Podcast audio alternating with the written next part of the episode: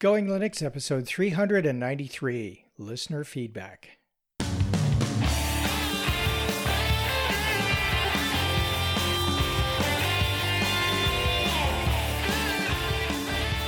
Welcome to the Going Linux podcast. I'm your host, Larry Bushey. And I'm your co host, Bill. Whether you're new to Linux, upgrading from Windows to Linux, or just thinking about moving to Linux, this podcast will provide you valuable information and advice that will help you in going Linux.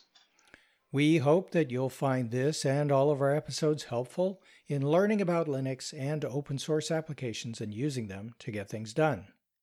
If you want, you can send us feedback at our email address at goinglinux at gmail.com or leave us a voicemail at 1 904 468 7889.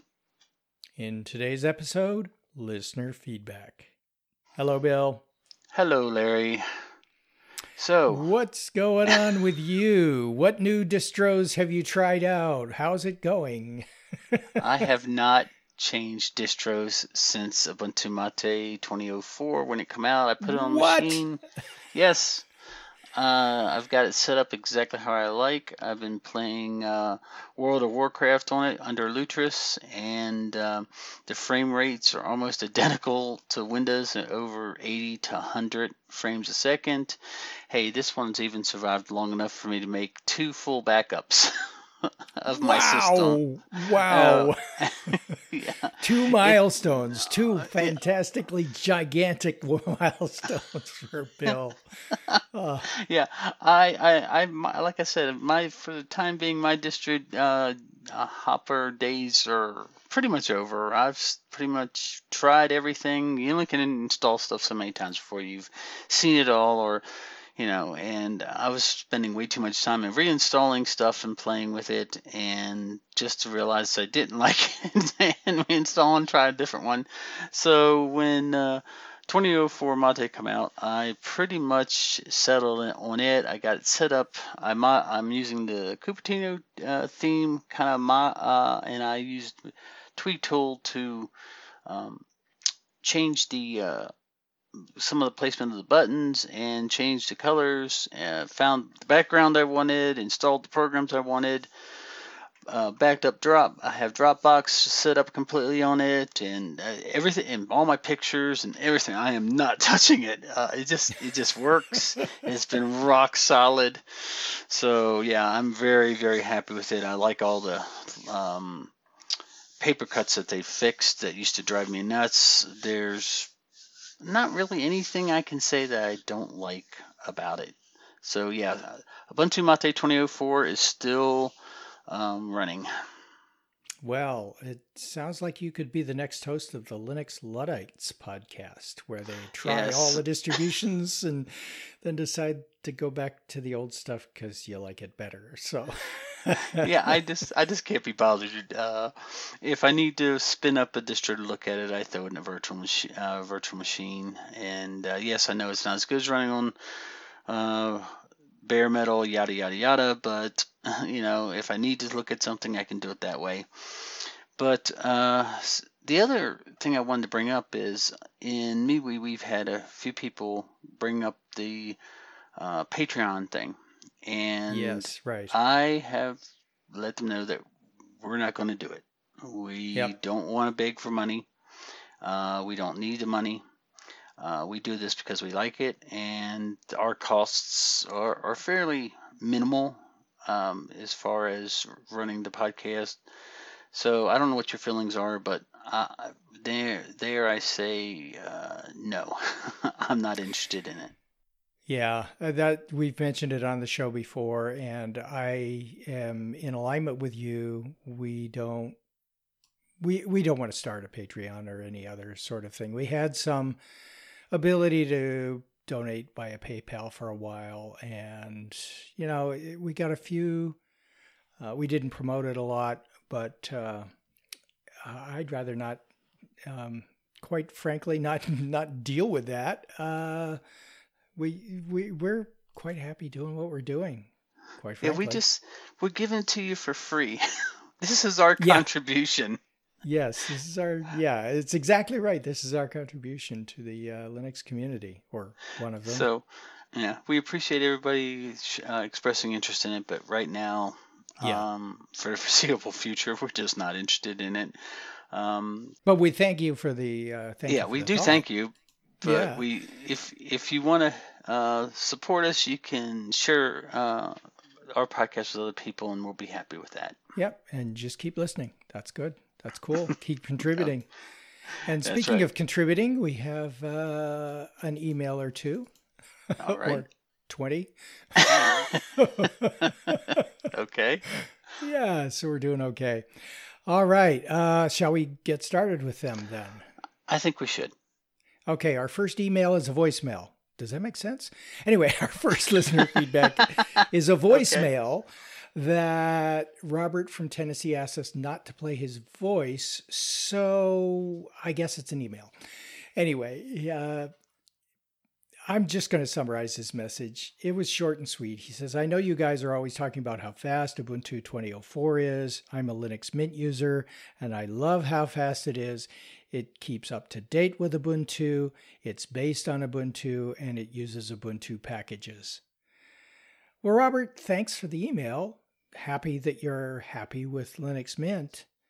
I think there have been a few changes to the way that Linux Mint um, adopts some of the packages, particularly the snap packages that Ubuntu uses. Um, do we want to get into that, Bill, or should we wait for for a little bit more input and a little more research before we get into this whole Snapd on Linux Mint issue that yeah. seems to be bubbling?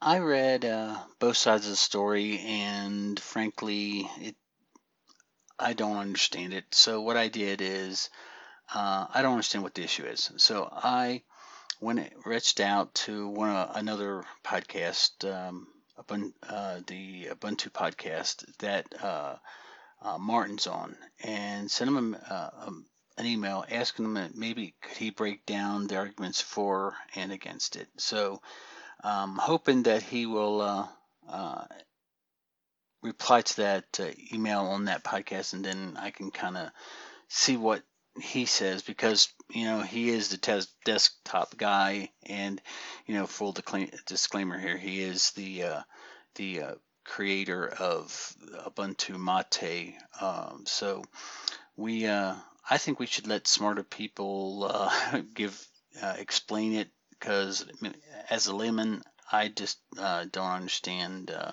what the issues are or, or, the ramifications. So I say we just let's see what uh, Martin says and uh, move on. Okay. Yeah, for new listeners, Martin is Martin Wimpress, and as you said, Bill, he's the originator of Ubuntu Mate, and he's the Ubuntu desktop lead. So yeah, let's let's wait for him. He's he's more plugged into this than we are, so yeah, we'll relay t- the answer.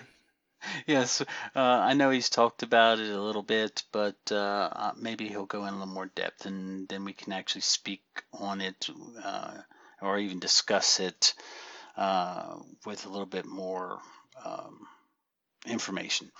Yeah. So our next email comes from Samuel, who and he asks uh, about ThinkPad, and he wanted some advice. He went, "Hello, everyone." Some time ago there was an episode, I can't remember which one, about Linux on ThinkPads that caught my interest. I have decided that my next laptop computer will be a ThinkPad.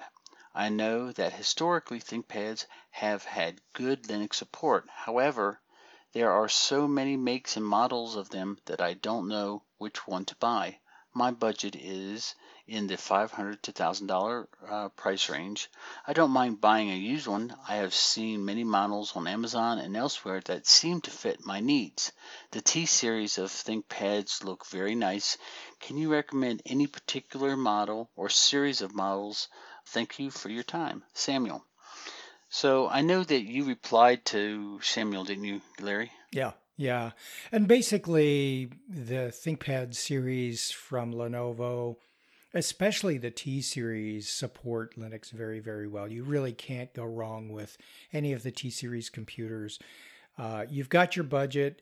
Find a model that is the newest model that you can find with the specs that you're looking for in that budget range, whether it's brand new or whether it's a used one, and you'll be able to run Linux on there no problem. And pretty much any Linux Um, the things to look for is it's going to run particularly well if all of the hardware is Intel. So we're talking about the wireless card, uh, video drivers, those kinds of things.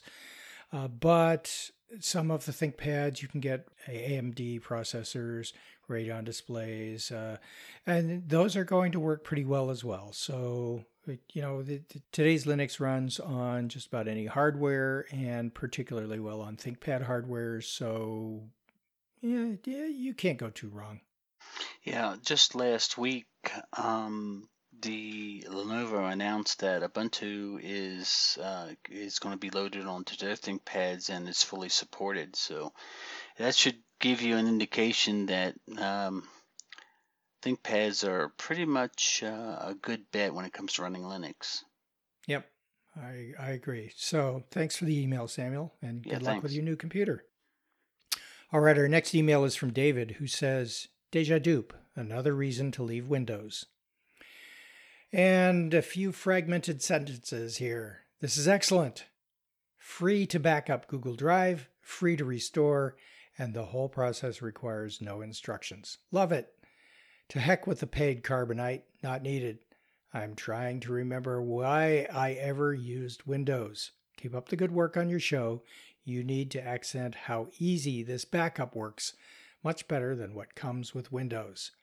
Note, I am in day 19 of my lockout from paid Microsoft accounts due to an insignificant error in a password reset. Never again.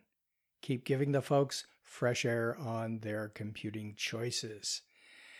Day 19 of being locked out of your Windows account, your Microsoft account, because you input your password wrong too many times? Hmm. Ouch. yeah, I, I think that might happen with just about any operating system.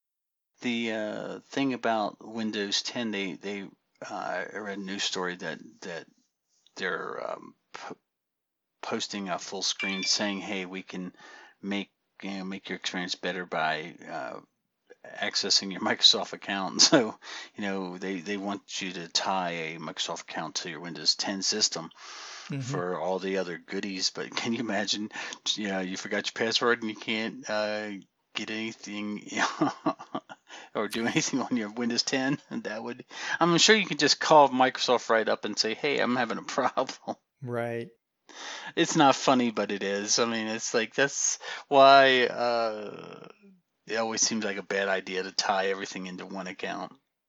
Yeah, I, I can see that. You know, you you tie your Windows 10 to your Microsoft account, and all your documents are on OneDrive, and you have all your applications in Office 365, and uh, all of your uh, cloud-based storage and backup is on Windows compatible stuff, and then all of a sudden you can't get into your account anymore. Oopsie you've lost everything essentially. So yeah, yeah there you go. I've had guess how many pop-ups I've had from Ubuntu Mate uh, asking me to tie my account. Zero. Uh, how many? Yes. Zero. you know, but I think the most intrusive uh, part of Ubuntu Mate for me has been, oh, there's some updates. you, do you want to install them now or do you want to wait? You know, type deal. Yeah. Yeah. So exactly. So there's your interruptions on Ubuntu Mate. All right. Well, thanks, David, for an opportunity to bash on Windows one more time. uh, well, no, we're not bashing, but you know, w- Windows has its good sides and bad sides. Uh, I would say tying your account uh, to your Windows 10 system and have everything reliant on that might not be the best. But hey, what do I what do I know? I'm just a Linux fanboy. So our next email comes from Gus, and he wrote Larry and Bill. On the last listener feedback episode, a listener suggested having episodes about different workflows with Linux. I am a web developer and hobbyist at music recording, and I'd be potentially interested in contributing with either one of these things. As far as music recording production goes, I'm hardly a professional but can offer what I've learned through trial and error, and I can try to simplify Linux audio, which can be a confusing mess for newbies. Thanks, Gus. Yeah, and I emailed Gus back and asked him how he would like to proceed. Would he like to record the whole thing and edit it himself and send us the video and, or some something else? And he said he'd be willing to do that. So thanks, Gus. Yeah, thanks for the offer. Thanks for the content in advance. And we'll await your contribution. We'll make an episode of it, depending on how long it is. Maybe it'll be the whole episode. there we go. Yeah. Contributions from our minions. Thanks, Gus. All right, our next email is from Highlander, who observed that the COVID 19 scammers are in overdrive. He writes Scammers have been calling me a lot lately, and I can't report to anyone because the Canadian Anti Fraud Center is all shut down. Waterloo Regional Police Service has recommended to just ignore what is going on because these scammers just want Bitcoin. I can't ignore due to the greater good needing to be served for those among us who may be weak minded or otherwise vulnerable. Scammers had used have used these phone numbers and call times to leave messages on my answering services. So he's got a, a Toronto number that uh, called him at 4:18 p.m. on May 26th. Another number from the 312 area code, which called uh, on May 21st at 3:30 roughly. Another one from a 416 area code that called him in 1211 on uh, May 21st. So he said, I have included an audio sample of their crap in this email. Uh, we're not going to play that. Um, these scammers need to be identified on mainstream media, news outlets. Nothing would please me more than to know that these scammers have been shot dead. Shot by who? I don't care. Signed Highlander. well, shooting them dead might be a little over That's the top. That's a little harsh. yeah, at least let's prosecute them. And I know in many cases these folks are not within Canada or the United States or even North America. So um, that's going to be really difficult. But hey, uh, I'd love to find a way to permanently block these kinds of things. Yeah, I think my block list on my phone is uh, longer than my contacts because uh, you know I, I still occasionally get the ones from the Microsoft saying that they've detected a problem with my Windows 10 system. like, wow, mm-hmm. you're doing, you know, so they're they're not just attacking people that are concerned about COVID, but they're attacking people cause, right now because you know everybody's working from home and they're afraid and they're oh, yeah. uh, online a lot more. So you know they see an opportunity they just won't try. But uh, I would uh, advise against not shooting them. we could just prosecute them. That would be just as good. Mm-hmm, mm-hmm. Yeah, I uh, not exactly a, uh, a, scammer by phone, but I received an email the other day uh, that said, "Here's your confirmation for sign up for this service," with an attached PDF file. Think I opened that? I didn't sign up for the service. Never heard of it. I am not going to open it. I'm curious to see what's in it, but I'm not going to open it. That's the hard part. Is it makes you curious. Did somebody else sign me up for a service? Has somebody stolen my identity? I don't know. I haven't seen anything since, so I'm going to assume until proven otherwise that this is a scam. Yeah, I just got a one the other day that said um, it was all officially called me and said, you know, thank you for staying here. You've you know won so many bonus points, and we thank you, and we'd like to. Uh, to uh, have you sign up for a vacation. I'm like, well, one, I've never been to that state, so I think you got the wrong person. And, mm-hmm. But they mm-hmm. were insistent upon it, so you know what I did is I just clicked and blocked the number. it's like, yep, uh, there you go. It definitely would not go there. So anyway, our next email comes from Glenn, who asked about Ubuntu Mate, launch bar on two screens. Hello, Bill and Larry. I have been using Ubuntu on my home computer for over a decade and recently upgraded to 20.04. Before settling on this, I tried Ubuntu Mate for a couple weeks. I run a ThinkPad T550 laptop with a second screen, above the laptop screen. The Unity desktop works really well for my workflow with the launch bar on the left edge of both screens and the Windows buttons on the left side of each window. One of the things I really like about this is that when I launch a program from the top launcher, the window opens on the top screen and similar for the bottom. I tried but can't make Ubuntu Mate come up with a similar configuration. Have I missed something or is this just a real limitation? Thanks for the great podcast, Glenn. Yeah, and we emailed Glenn back and it turns out that it is a real limitation. It's a bug that's been known for a while. And I sent him a link to an article or actually a post on the Ubuntu Mate forums that's part of the tutorials and guides on multiple monitor panel layouts and background switcher.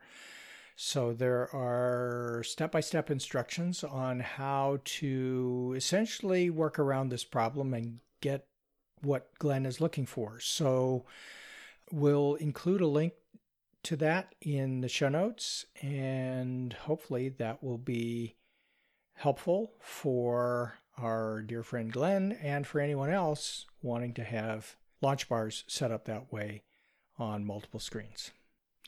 Okay, and Mike wrote us dual boot Windows 10 with Ubuntu Mate version 20. I guess that's 2004. Yeah. And file handling between OSs. And this is one of two emails. This one email has two questions. So, question one Unable to get Ubuntu Mate disk to recognize the Windows 10 boot manager on an NVMe drive, DR0. After running the live CD of Ubuntu Mate and not being able to even see the NVMe during boot up, I think I might have to install Ubuntu to a separate SSD drive, DR1 and then can only get Linux via the boot sequence during restart. Is there a way to edit the Windows Boot Manager to add an option for booting to Linux on another drive? The NVMe is defined in the BIOS to be running on the PCIe bus. It is having to enter the BIOS every time I wish to go into Linux that's a little pain. If that's what has to be done, then so be it. Linux is my new main OS since Windows' lack of consistency with integrity has really caused issues for me. Tired of the bloatedness of it, too. Question two I see that there is a read write driver for Windows files, NTFS 3G, but it seems pretty difficult to set up. My target is to share document files through the already existing Windows files into LibreOffice under Linux. I have been using Libre for Windows, but I am shifting away from using Windows 10 as the main deal, so I plan to be in Linux. As I get more settled under Linux, I plan to move the files over to Linux for processing, so the need for read write Windows 10 files will be heavy at first, moving to less and less until none are required. I would keep the Windows 10 I/O for interfacing into my office world and a few games. Thanks, guys, for many years of support and listening pleasure, Mike. Um, regarding question two, the NTFS read write driver, that's already baked into Ubuntu Mate. Once you solve the issue for question one, you will be able to open up the NTFS drive, read and write files to that without any problem. So, on to question one. Um, any thoughts there, Bill, about why it's not allowing him to install Ubuntu Mate to the NVMe drive? No, I have a very similar setup where my uh, uh, OS sits on the an NVMe drive, and I've never had an issue uh, installing it, I'm just wondering if it might be a um, piece of hardware that's not supported by the Linux kernel. Hmm, that could be. But uh, I'm thinking I, something even simpler. I'm thinking he probably, while he's sitting in there in the in the BIOS, uh, check to make sure that what is it called the uh, secure boot. Secure boot, yeah, that secure boot is disabled or There's a, there's another name for it that implies that you need to enable something rather than disable something, but essentially it's turning off secure boot. Another thing that he could look at is if uh, that he could try enabling legacy mode.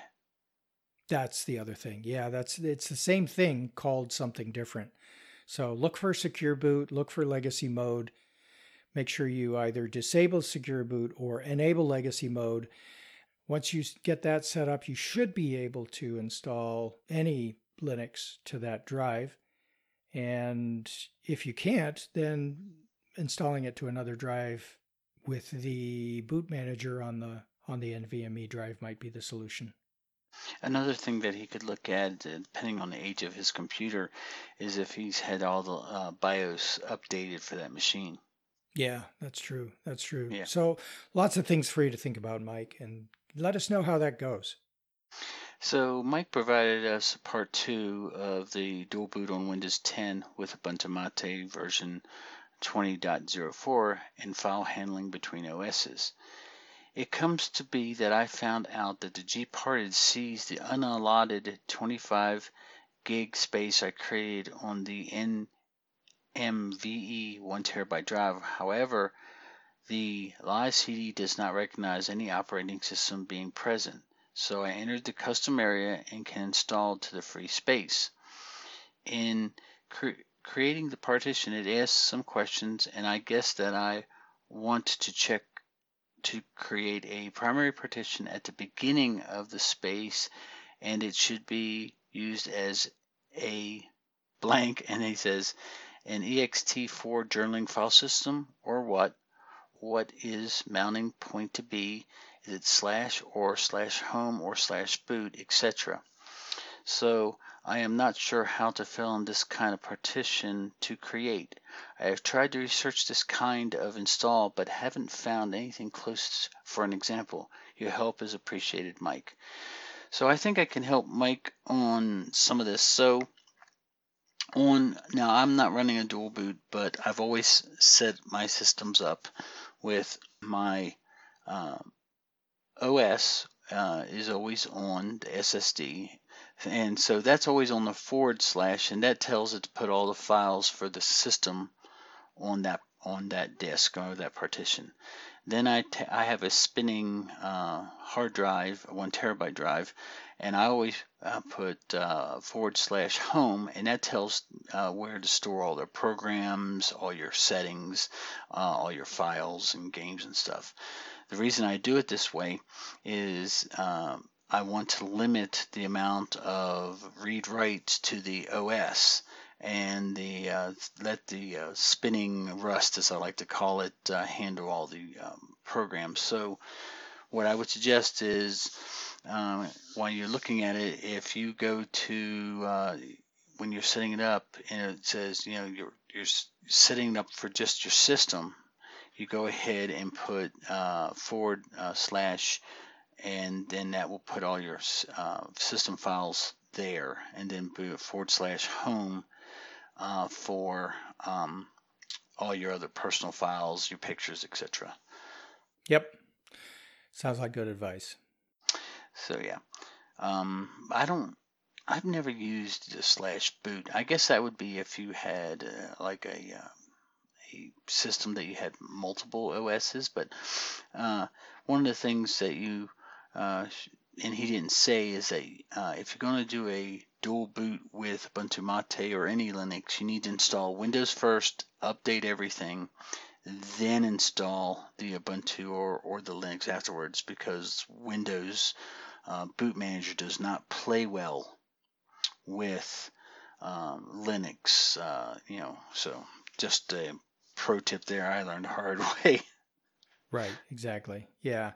So I'm no expert in this, but I think what it is is the slash is the root directory that um, yes. gets gets things started. The boot directory, the slash boot, is where the files are to actually boot into the operating system, as opposed to the uh, the bootloader, which is on the root. And then home is where all your files are. So um, that's as I recall it. And if any of our minions want to correct me, feel free. Uh, I, but I think that's the way it is. All right, let's move on to George, who uh, writes about episode 391 OpenOffice DRM protected WMA file. So, David had uh, asked about getting his audio files off of, was it a an MP3 player or something like that? But yeah. Anyway, George writes, I'm surprised David found noticeable speed differences between Open and LibreOffice. I find Libre runs really well even on computers with low end processors. Some months ago, I installed OpenOffice as a test and didn't notice any material speed advantage over LibreOffice. Could David have installed LibreOffice in Flatpak or Snap? Either might run slower than a native deb install, thinking Ubuntu based. He mentioned dates. If he is importing dates from an Excel spreadsheet into either Libre or OpenOffice, he may have to set the base date for his new sheet. That's in Tools, Options, Calc, Calculate, where there are three options for the date from which to start date calculations and display. If I remember correctly, you have to do something similar in Microsoft Office. So uh, that was just an aside from me. Continuing with George's email, what Libre offers that Open doesn't is a much larger developer community. LibreOffice uh, updates much more frequently, which may add features or improve security since LibreOffice is a fork from OpenOffice. It's not surprising that when bugs are found, they may appear in both. Over the past year, I've read reports of bugs being fixed in Libre and not in Open, something to consider if, like David, you're interested in security. And he provides an article on that uh, and we'll include that in the show notes, of course. And regarding WMA DRM, uh, so WMA is the Windows audio format for files, and DRM is digital rights management or essentially lock in. I was surprised when Larry suggested Audacity would open DRM protected WMA files. According to the Audacity manual, that's not the case and he provides a reference to the Audacity manual just to prove his point. There's always the analog method, playing the music files from a DRM enabled device, headphone jack into the mic input device of a computer from Audacity to record it. I did that years ago from Sony Walkman. Not perfect, but rather than losing cherished old tracks no longer available, or maybe not cherished enough to buy again. George. Uh, regarding George's comments on the audio file, you're absolutely right. I misspoke. It, it I made a mistake, Bill. I made a mistake. You did. You're fired. uh, yeah, the D, if the file is in WMA format and not DRM protected, Audacity will open it just fine. If it's DRM protected, Audacity won't do that. You need to break that uh, first, or as George suggests play it by audio into Audacity and re record it from analog to digital, and seems like a, a waste of uh, bandwidth to take a digital file, make it uh, make analog. it analog, and then record it back to digital. But that's what you've got to do, I guess. Anyway, so LibreOffice versus OpenOffice. What do you think?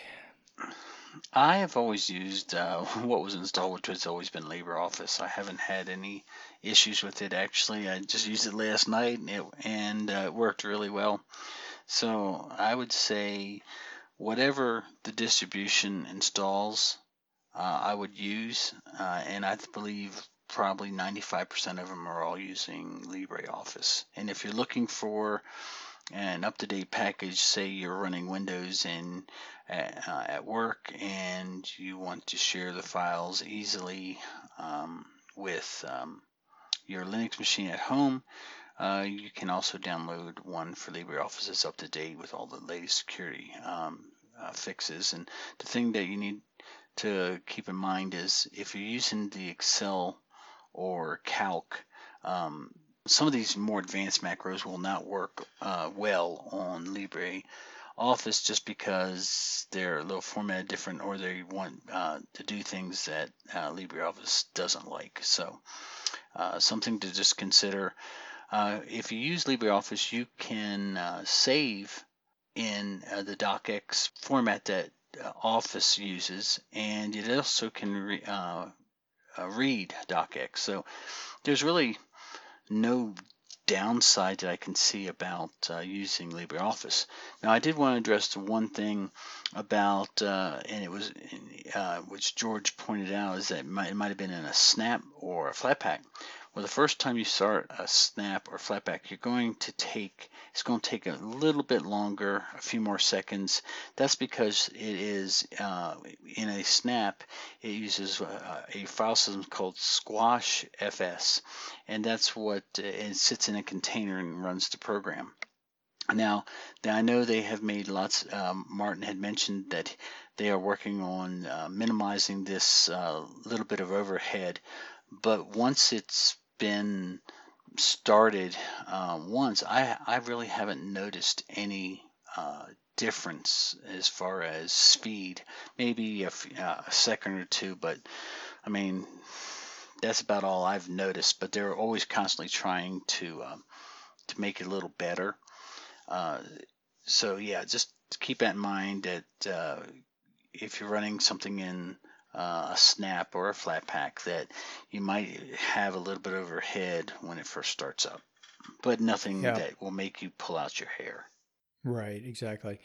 And I think on any uh, modern computer, like recently manufactured computer, it's going to be fast enough that you probably won't notice any differences in speed if they are there.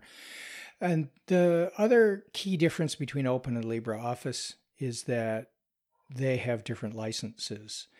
And that is one of the reasons why the open office updates get into LibreOffice, but the LibreOffice fixes and updates don't make it back in some cases to OpenOffice because of the incompatibility of the two licenses. OpenOffice uh, can't take all of the updates from LibreOffice without changing their license, which of course they don't want to do. So that uh, whereas LibreOffice can openly take all of the OpenOffice updates and pick and choose what they want to fix their particular version of the Office suite. Even though yeah, so for most purposes of most people, they do exactly the same thing.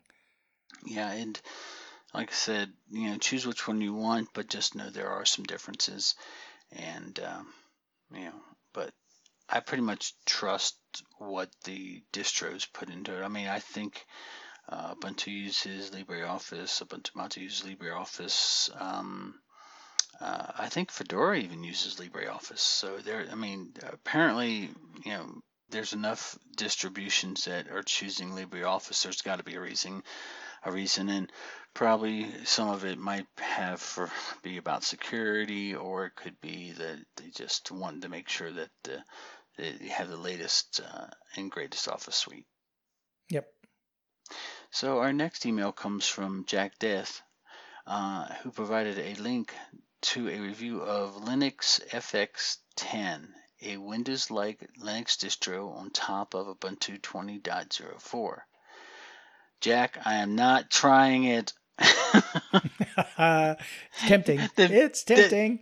The, the, no, it's not even tempting. The, the minions are trying to tempt me. But anyway, uh, the reviewer says, I chose to review it because I believe Linux FX has the closest pre installed user interface to Microsoft's Windows 10. We may have already guessed the reason the Windows theme. Nevertheless, Linux FX suits best for begin- beginners who want to migrate to Linux but find it hard to work on Linux desktop like GNOME or KDE. Well, I would say try Mate, but okay, I understand. Um, what's what's your feelings on this, Larry?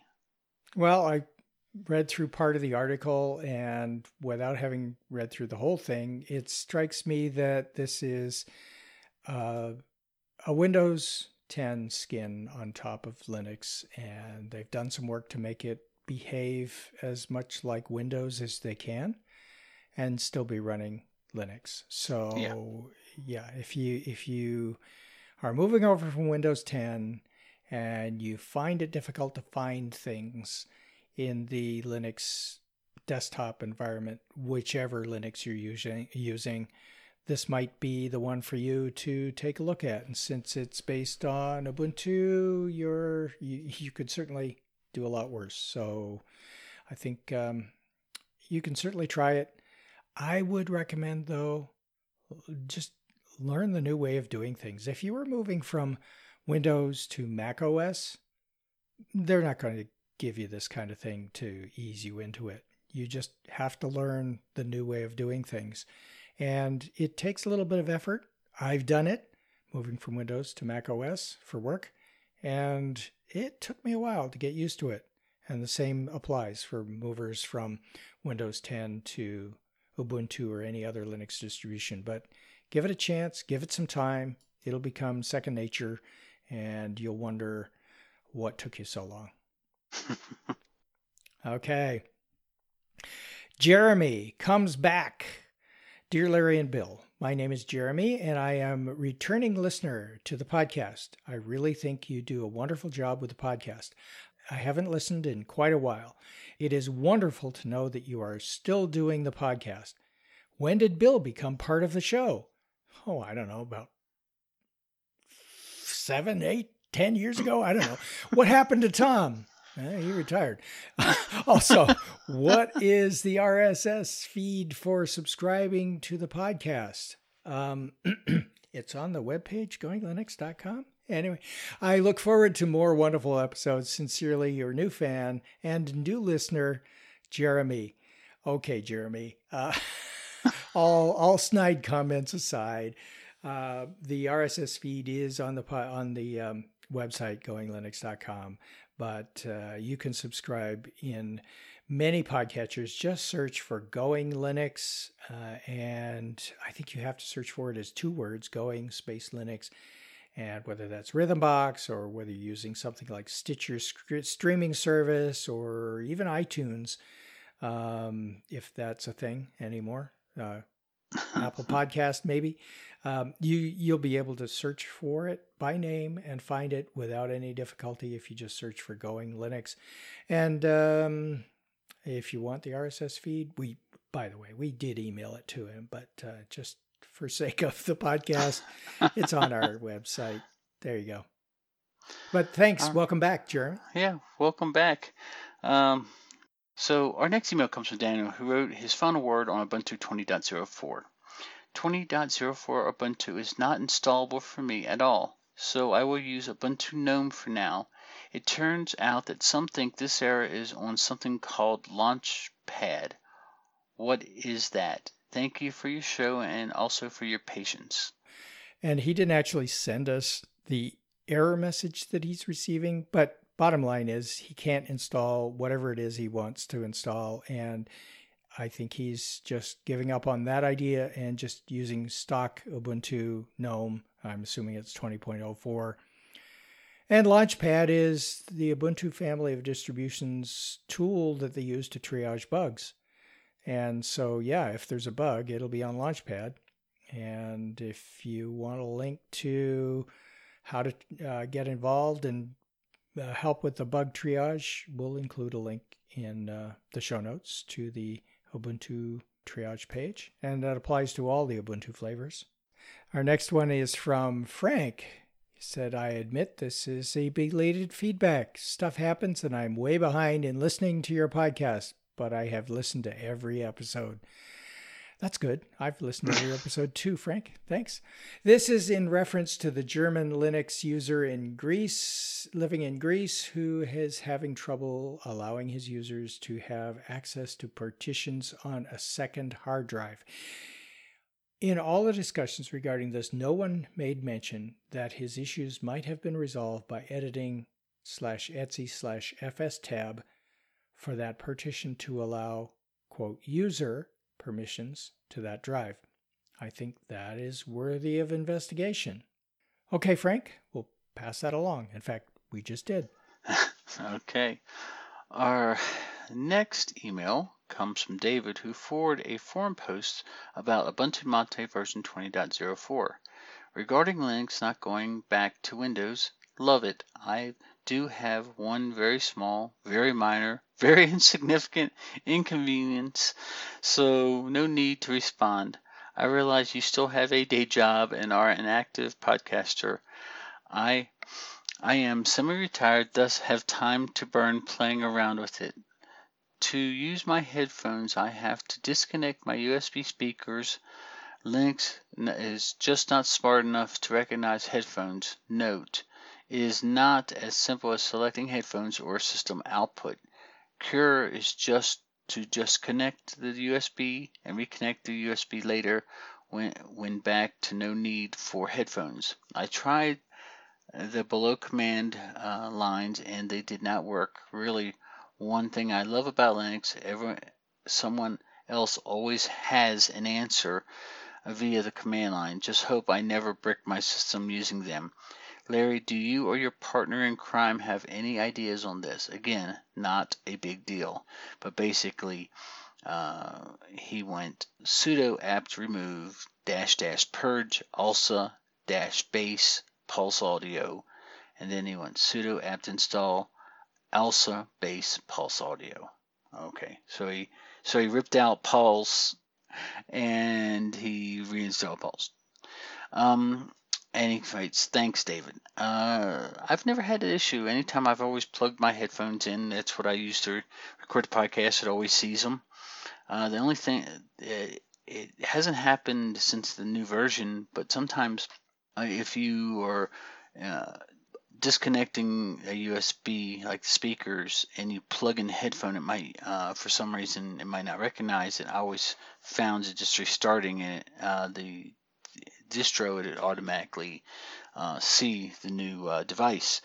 But since 2004, actually since about 1804, I haven't had that issue. Anytime I unplug it and unplug something in, it just um, automatically appears. So I don't know what's going on with him. Yeah, the only problem I've had with headphones has not been with USB, but rather with the audio jack that's on the side of the computer and using um, Apple iPhone headphones, you know, the ones with the old audio jack. Uh, since they don't work on the phones anymore, I may as well use them as headphones. and uh, yeah, whenever I plug that in, it just doesn't work. So, and it was working on previous versions of Ubuntu Mate, but I'm thinking it may be the jack itself, you know, a hardware failure as opposed to software failure. But as far as USB is concerned, nope, no problem there. The only thing I've had problems with, as I recall recently, is uh, Bluetooth. Uh, Bluetooth headphones, those problems went away but I got a Bluetooth uh, keyboard, which for some reason required me to put in the code to pair. You know, normally these oh, days oh, okay, you yeah. click pairing and it just goes and does it. Well, this one requires you to actually type in a four, six digit code, whatever it is. And of course, with the Bluetooth utility, there's it just it doesn't display that. So I had to figure out how to install a Bluetooth device from the command line. So it would give me the prompt to enter the the the pairing code. And so I learned something new on uh, Bluetooth connections on Linux. Um, not a big deal.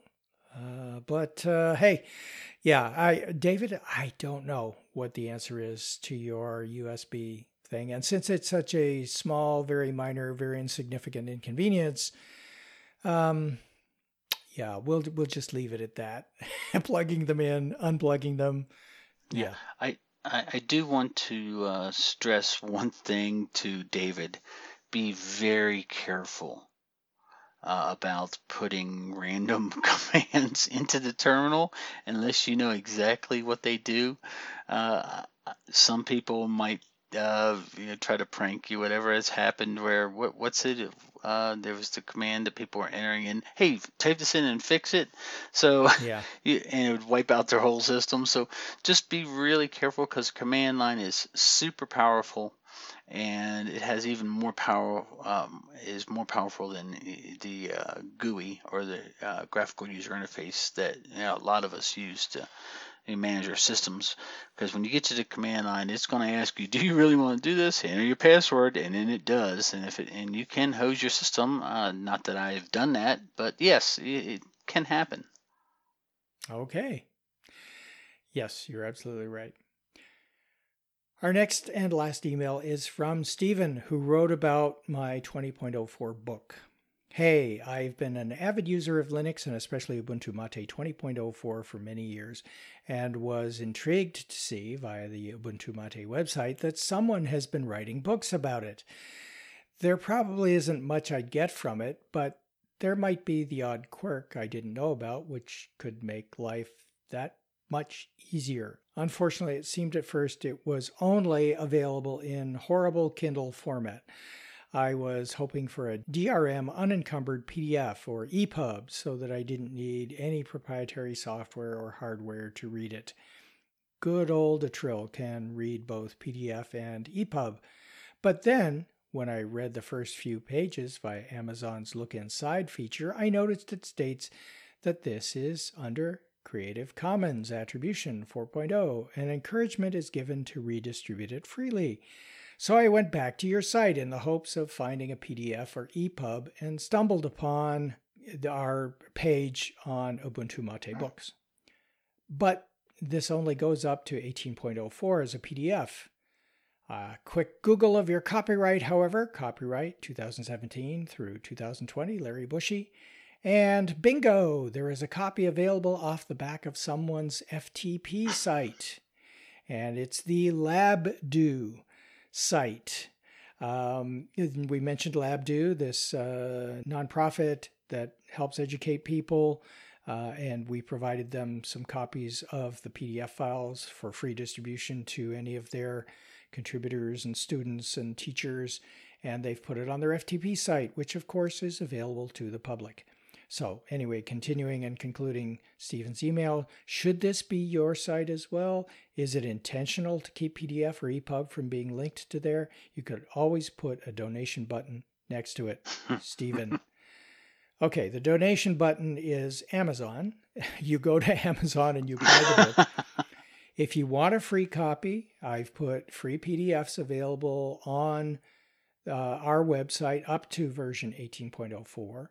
If you want to download the free version of the 20.04 book from the Labdoo site, we'll include the link in the show notes so you can do that.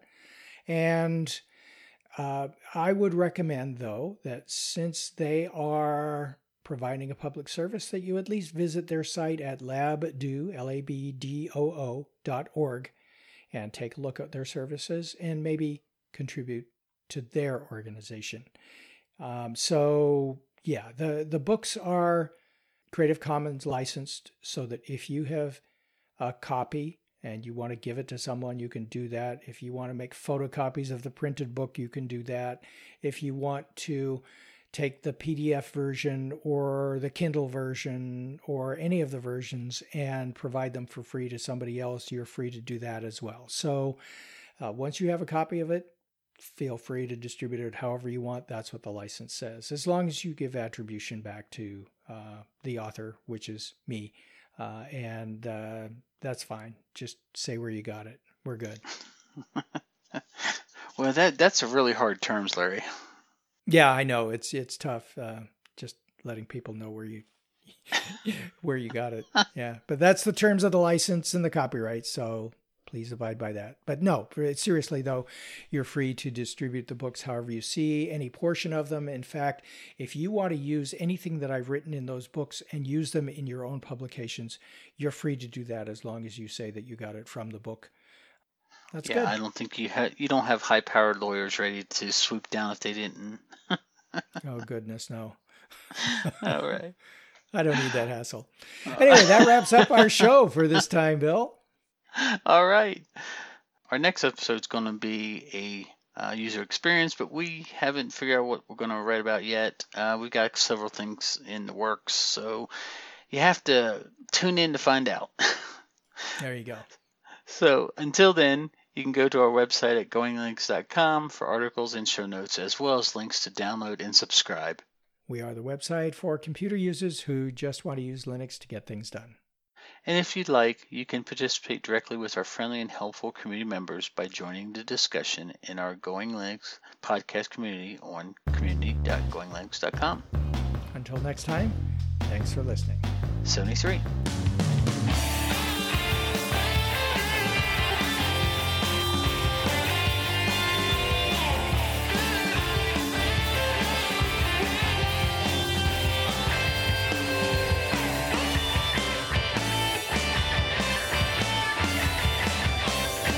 Theme music provided by Mark Blasco at podcastthemes.com.